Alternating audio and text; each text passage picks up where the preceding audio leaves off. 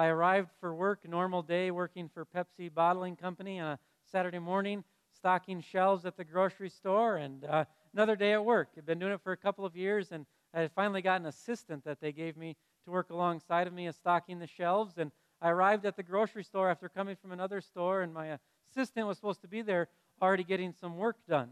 Well, I arrived and couldn't find him anywhere in the back room of the grocery store, wasn't out and putting pop outs. I'm like, well, where is he at? Not not here working. So I started working. I started hauling some pallets of pop out into the um, to the aisles. Then I went back with the pallet jack and started lifting up a couple pallets of pop. And as I started pumping on the pallet jack like this, all of a sudden this human being just popped up on top of the pallet of pop.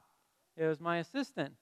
He decided to take a little nap on top of the pallet of pop that morning. I asked him, What are you doing? He's like, Well, I didn't know what I was supposed to do. I said, Well, I know what you're supposed to do now. Go home. Thing. And that was the end of his career with Pepsi Bottling Company. But as we were leaving, as we were talking, he just kept saying, Well, I didn't know what I was supposed to do. I didn't know what I was supposed to do.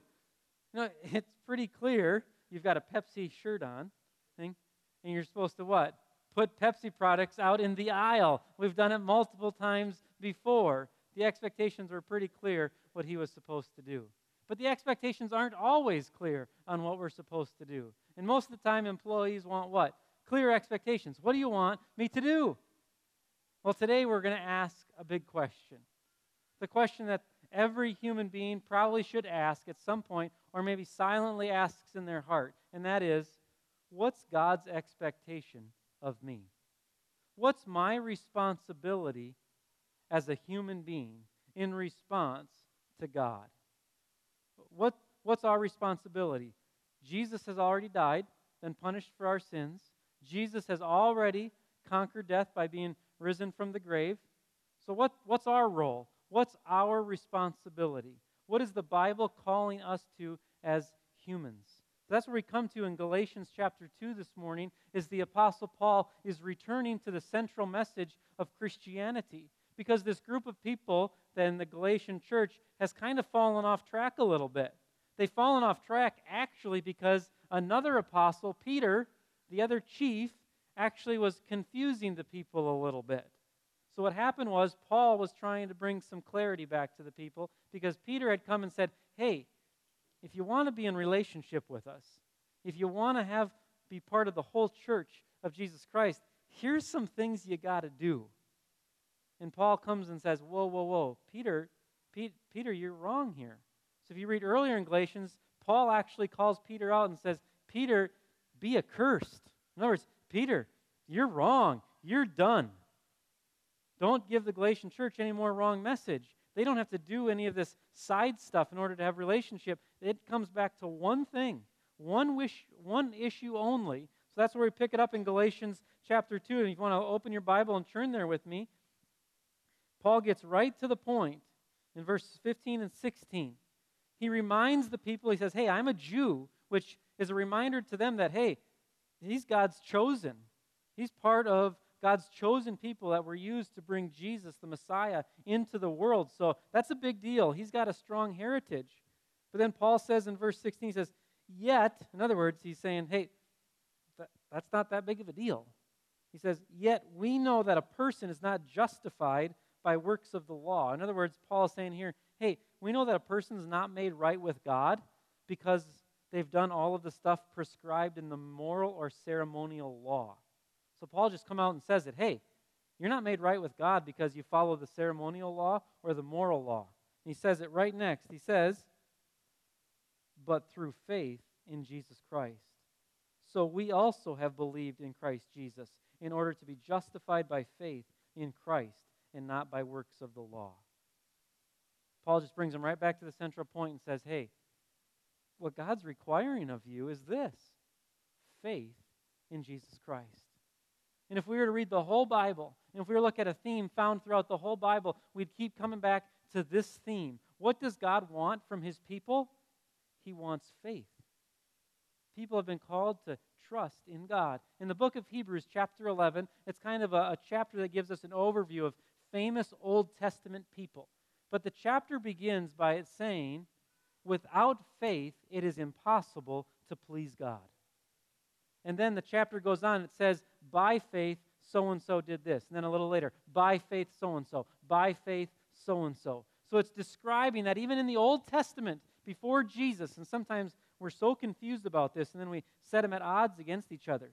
Before Jesus even came, how did people please God? By faith. God has always wanted faith from his people. Without faith, it's impossible to please God. And in the book of John, chapter 3, that was read for us earlier in the service, the famous verse For God so loved the world that he gave his one and only Son, that whoever believes in him shall not perish. So God gives a gift. What does God want in response to that gift? Faith. And then we read a little bit further on in John chapter 3, in the final verse of John chapter 3, verse 36, it says this For all of those who believe in Jesus have life, but those who disobey the Son, what? The wrath of God remains on them. So the only way to what? Be free from condemnation is through faith in Jesus Christ. What's expected of us is faith. So, what does it mean? What does it mean to walk by faith? What does it mean to live by faith? The first thing I want to point out here in Galatians chapter 2 of what it means to live by faith is this. Look with me, if you would, down to verse 20. Down to verse 20, he says this I have been crucified with Christ, and it is no longer I who live, but Christ who lives in me. And the life I now live in the flesh, I live by faith in the Son of God. So Paul's making a key point here. He's reminding them, hey, even after the initial conversion, how is Paul saying he's living his life? It's by faith. Faith is not a one time transaction. Faith is not something where one day you're like, okay, I'm going to accept Jesus in my heart today. I accept Jesus in my heart today, so I trusted. Now it's done. Now I live the rest of my life doing whatever I want, or the rest of my life according to the law. No. Faith is a journey. It's all of life. It's a continuous thing. As that Paul says, I continue to trust in Jesus as I have life in the flesh. So faith is not a one time experience, it's not a one time transaction, but rather it's a life of trusting in Jesus. Whenever else we also think about faith, sometimes we get confused or we start to feel guilty about ourselves because faith does not mean there's no doubt.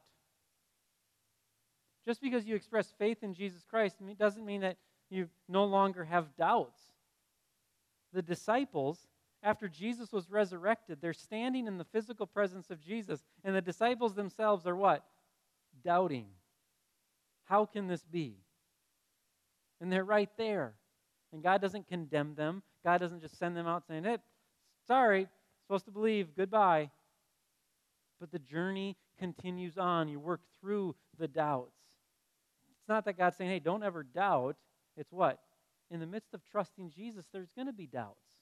You're going to doubt the goodness of God at different times. You're going to doubt the plan of God. You're going to wonder, man, does God have a plan here? What's going on? You're going to doubt the sovereignty of God. You're going to be like, there's no way God's in control. I mean, if God was in control, this little mess over here would not be happening. But in the midst of those doubts, you can still trust the person of Jesus Christ. You can still say to Jesus, Jesus, what you say is true. Even though I'm doubting the goodness of God right now, Jesus, I know you are who you say you are, and I know what you say about X or Y is true. So faith doesn't mean there's no doubts. Faith doesn't mean it isn't just a one-time experience. It's a lifetime of trusting in the person of Jesus Christ. To put it very simply, to walk by faith is this is to say to Jesus, Jesus, you're my source. Jesus, you're my source of forgiveness. Jesus, you're my source of value. Jesus, you're my source of hope. To trust in Jesus is to say to Jesus, Jesus, you're the source of everything. Because when you're trusting in Jesus, you're saying, Jesus, what you said is true. That you are the Messiah, the Son of God. When you're trusting in Jesus, you're saying, Jesus, hey, what you say about forgiveness, that's true. There's a really interesting story I'd encourage you to look into, but uh, John Piper is a pastor from Minneapolis. He's, he's a famous pastor. He's written I don't know how many books, tons of books. Um, he's been a best selling author in the country. He's traveled the world. Some would argue he's had the most impact on the Christian world since Martin Luther and John Calvin. I mean, he is big. He's had huge impact. He's trained up generations of pastors, and he's sold millions of books. I was watching this video the other day that John Piper had made, and I had never known. John Piper, when he started selling books, he actually didn't take any of the royalties of the books. Immediately when he started selling books, they had set up a foundation who completely managed all the royalties that he didn't wasn't in control of at all. And they interviewed him. And they said, "Why? Why? Why are you doing that?" And when he said one, he said, "Hey, church is paying me, and I've got enough." And when you look at this man's life, it is a life of simplicity. Thing. He didn't have a TV in his home for years. He walked to work, pastor of one of the biggest churches. But it was the next thing that he said that, that really hit me and challenged me personally when I asked him, Why are you doing this? And he said, Well, Jesus says it's more blessed to give than to receive. And if Jesus says it, it's true. So why wouldn't I just give it instead of receive it? That's, that's what faith is. That's what trust. To trust in Jesus is to say to Jesus, Jesus, what you say is true. It doesn't feel true, but what you say is true, so I'm going to go with it. Jesus says, hey, it's good for you to love your enemy. Oh, I don't know. That doesn't make a lot of sense. Doesn't feel right all the time, but you know what? Jesus, you say it. It's true. If I'm walking by faith, what I'm doing is I'm saying, Jesus, it's true, so I'm going with it. To live a life of faith is to trust in the person of Jesus Christ. Now, you might say, well, you know, living a life of faith is, is believing certain things about God. That's part of it. But I think all of us need a warning here is that even the demons would agree with the Apostles' Creed this morning. Satan, I would contend, Satan would stand up here in the form of flesh, and he does it all around the world in the form of a person. And they recite the Apostles' Creed. Satan believes in the Apostles' Creed, believes everything there. It says in the book of James, chapter 2, that demons believe in Jesus, demons believe in God. So, belief, faith that God is asking of us is not just some academic agreement to certain teachings that are found in this book. That's not the goal. The goal is not that we sign a contract at the end that says, yep, I agree with all of that. Virgin birth, yep, good to go with that. Resurrection, yep, good to go with that. What God is asking of us and what Paul is, look back what Paul is saying in Galatians 2 is what? Faith in Jesus Christ.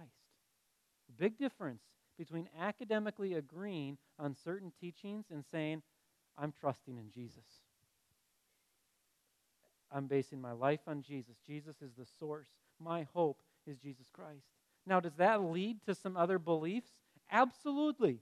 It leads us to a variety of things that are taught here in the scriptures.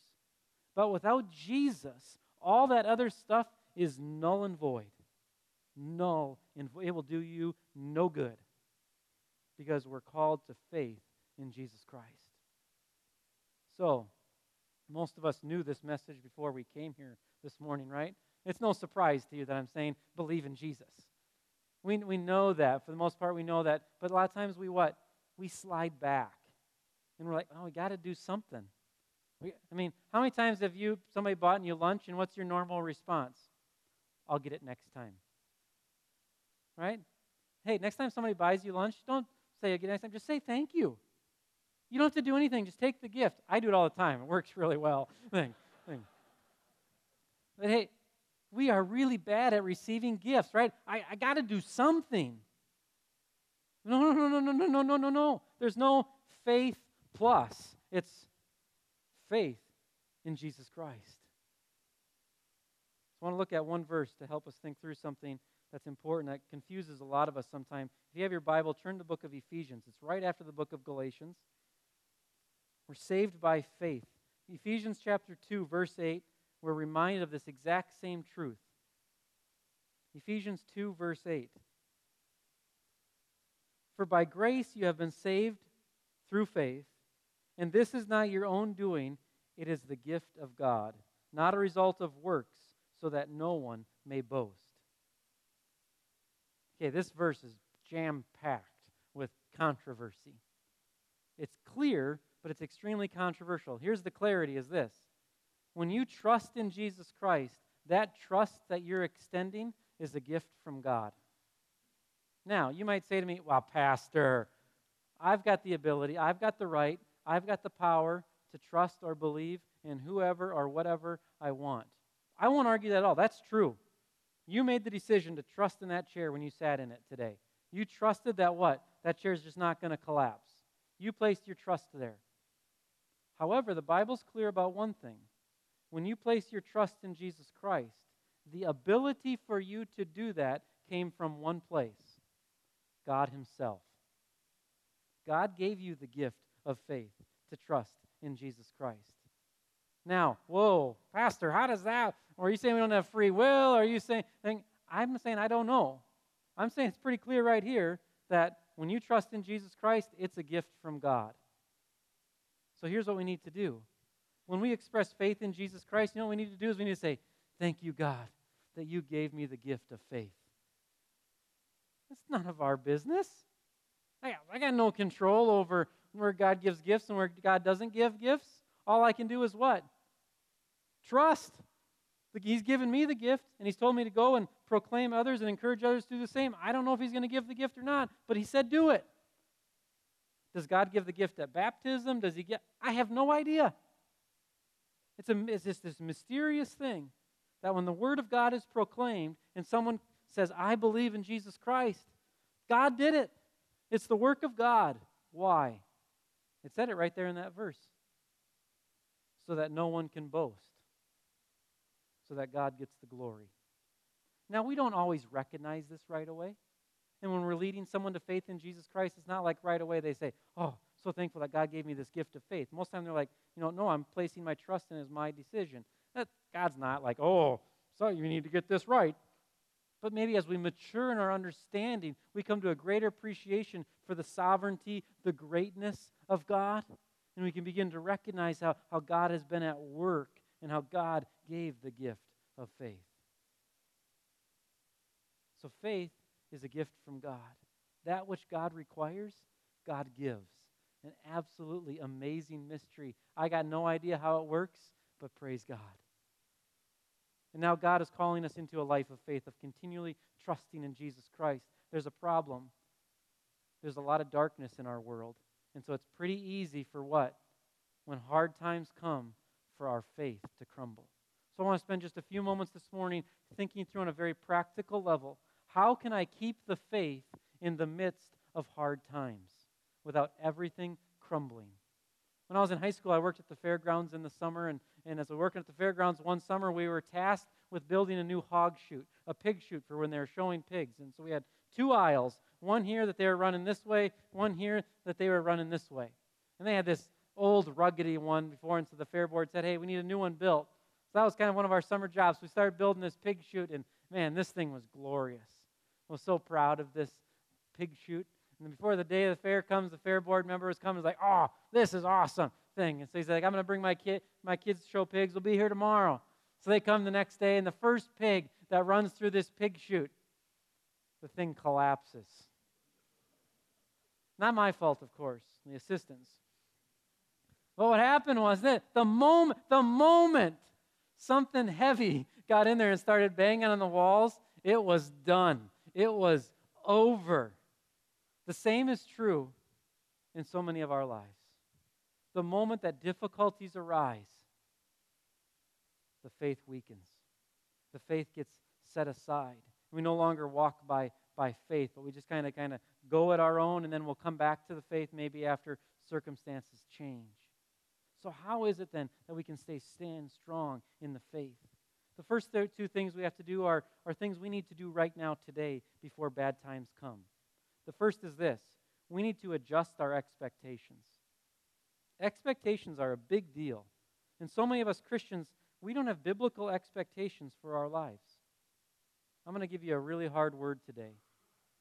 There's one clear thing from Scripture about what to expect as a Christian trouble. It's the only guarantee. It is the only guarantee that Jesus gives. There's going to be trouble. Jesus does not promise prosperity here in this world. That doesn't mean that he doesn't want it or he doesn't, doesn't give it. But it is not promised. It is promised that there's going to be trouble. So as Christians, we need to be we should be realistic about what is to come and what we're going to experience. Our expectations need to be guided by the Bible, not by culture. Again, it's not a bad thing at all to experience prosperity or to want prosperity. That's not there's nothing wrong with that at all. But to say that God's promised prosperity and that's what we're going to get is it's just not there. It's not what Jesus has promised. And most of Jesus' original disciples never got to experience it. And most of our brothers and sisters in Christ all around the world never get to experience it. They've got a biblical set of expectations. So they expect it to be rough, so they don't abandon faith when it gets rough. It's the first thing. We've got to temper our expectations. Second thing we need to do is we need to develop healthy habits when things are good. So when it goes bad, we've got good habits in place.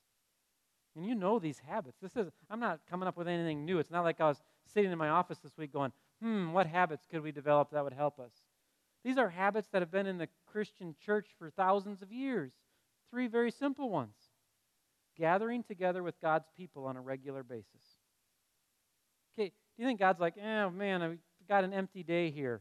Day seven, we got nothing going on. Maybe we should just force everybody to come to a building and sing some songs and listen to something out of a book. No. It's God's design of creation that people would have a day a week where they would gather together and be reminded of the truths of God, get refreshed in life. It's again, it's part of the, the habits of life that we're supposed to have.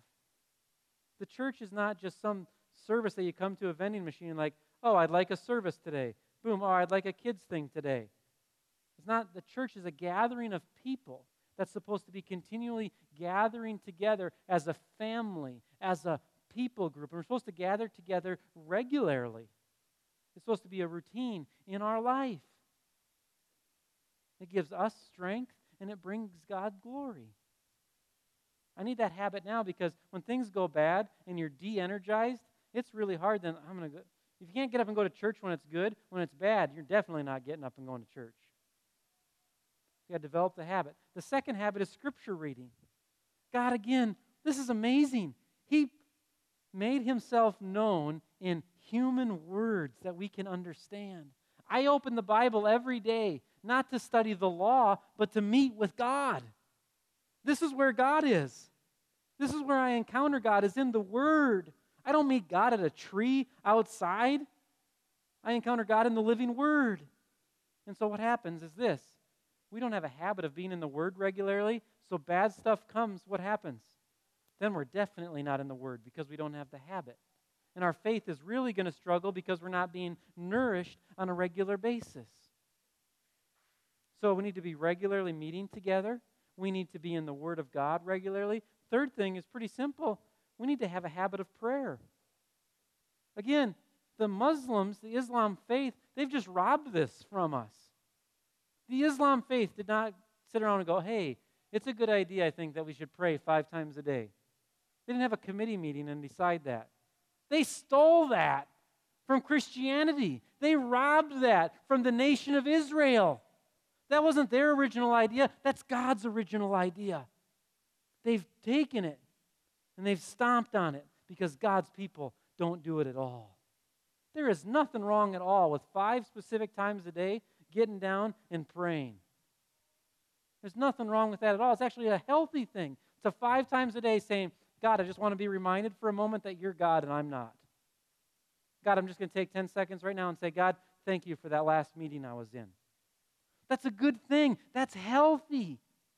We need to have a routine of prayer. I'm not saying you need to follow the five times and, and all of that.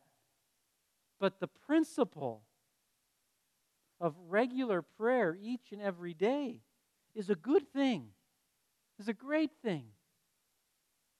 We need to have it now before the storm comes. Then, when the storm comes, guess what? It's part of our life, it's part of who we are, it's how we handle the storm. So, in order to have faith in the midst of difficult times, we need to do two things right now get biblical expectations. Second thing we need to do is develop healthy habits. So then, what do we do if we're in the midst of the storm? How do we keep the faith? I want to encourage you to do two things today. Two things. The first thing is this in the midst of the storm, let someone else carry the weight. Let someone else carry the weight. Again, we are horrible at this because we got got to go it alone. I got to handle this myself. You know what? We weren't created that way. God said it's not good that you're alone, but you need a helper. So we got to let someone else carry the weight for us. You're going through a difficult time. It's okay to say to someone, hey, you know what? I need you to do this for me. And it might just be something extremely simple. I mean, this might just sound absolutely crazy, but it might be saying to someone, hey, I just need you to balance my checkbook for me. And that sounds crazy. But in the midst of a difficulty, some of those little things just drain you and what? Lead to further depression and difficulty. Let someone else come in and help carry the weight. God created us to be in community. So let someone else carry the weight a little bit. The second thing we need to do is this we need to express to that person or whoever what the difficulty is doing to us. I talked about this a little bit last week already. When you're going through a difficult time, you don't just need to say to someone, hey, life stinks right now. What you need to say to them is, hey, you know what's going on right now? This discouragement is really causing me to do X and Y, and I don't think it's good. You need to express the effects of the difficulty to people that can encourage you and help you along. So, for, let me give you a quick example. For example, you're at work and you're going through a, a difficult time. You got to make hard decisions and you're, and you're discouraged because of other stuff that's going on at work. Sometimes what you got to do is you got to say to your coworker, hey, you know what?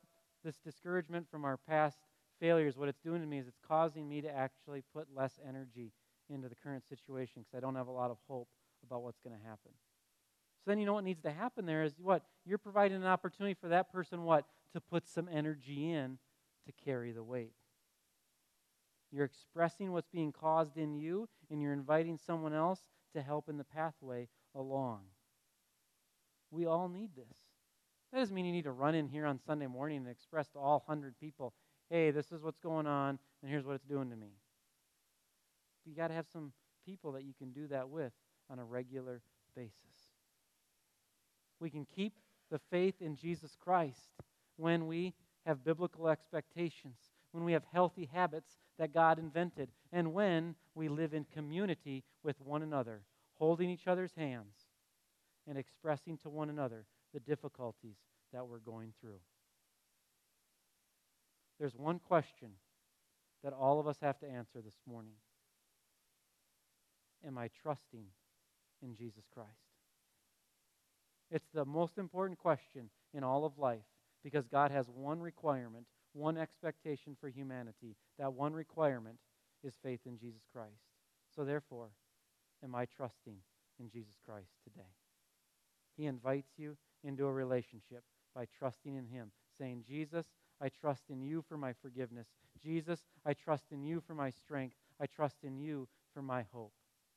Thanks be to God that God has given us faith, the ability to say, I trust in you, Jesus.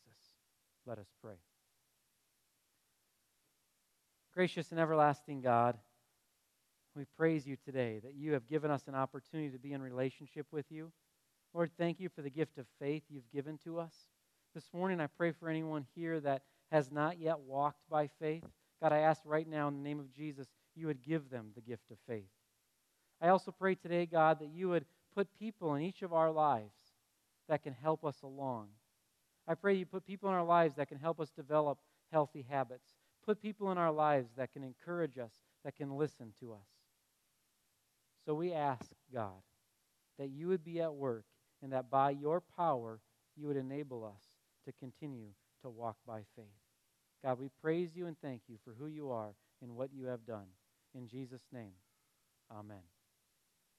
This morning, we have an opportunity to be reminded of what God has done on our behalf, to be reminded of why we're trusting in Jesus Christ. And that's through this thing called communion.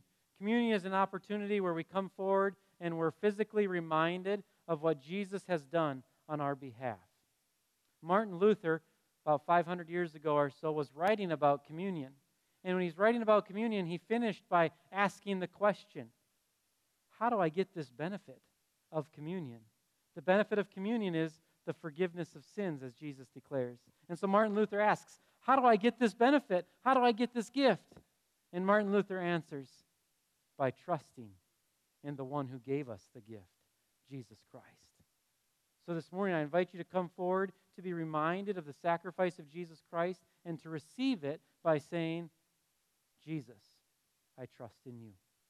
That's how we receive this gift, is by trusting in Jesus Christ. And this morning, we invite anyone and everyone we practice open communion to come forward. If you trust in Jesus Christ, you're invited to come forward to receive his body and to receive his blood, to be encouraged, to be reminded of what he has done. Jesus gathered together with his followers on the night before his betrayed, and he took bread and he broke it, and he gave it to his disciples and said, Take and eat. This is my body given for you. Do this in remembrance of me. Again, after supper, Jesus took the cup and he said, This cup is the new covenant in my blood, shed for you for the forgiveness of sins for the whole world. Do this in remembrance of me. For as often as you eat this bread and drink this cup, you proclaim the Lord's death until he comes.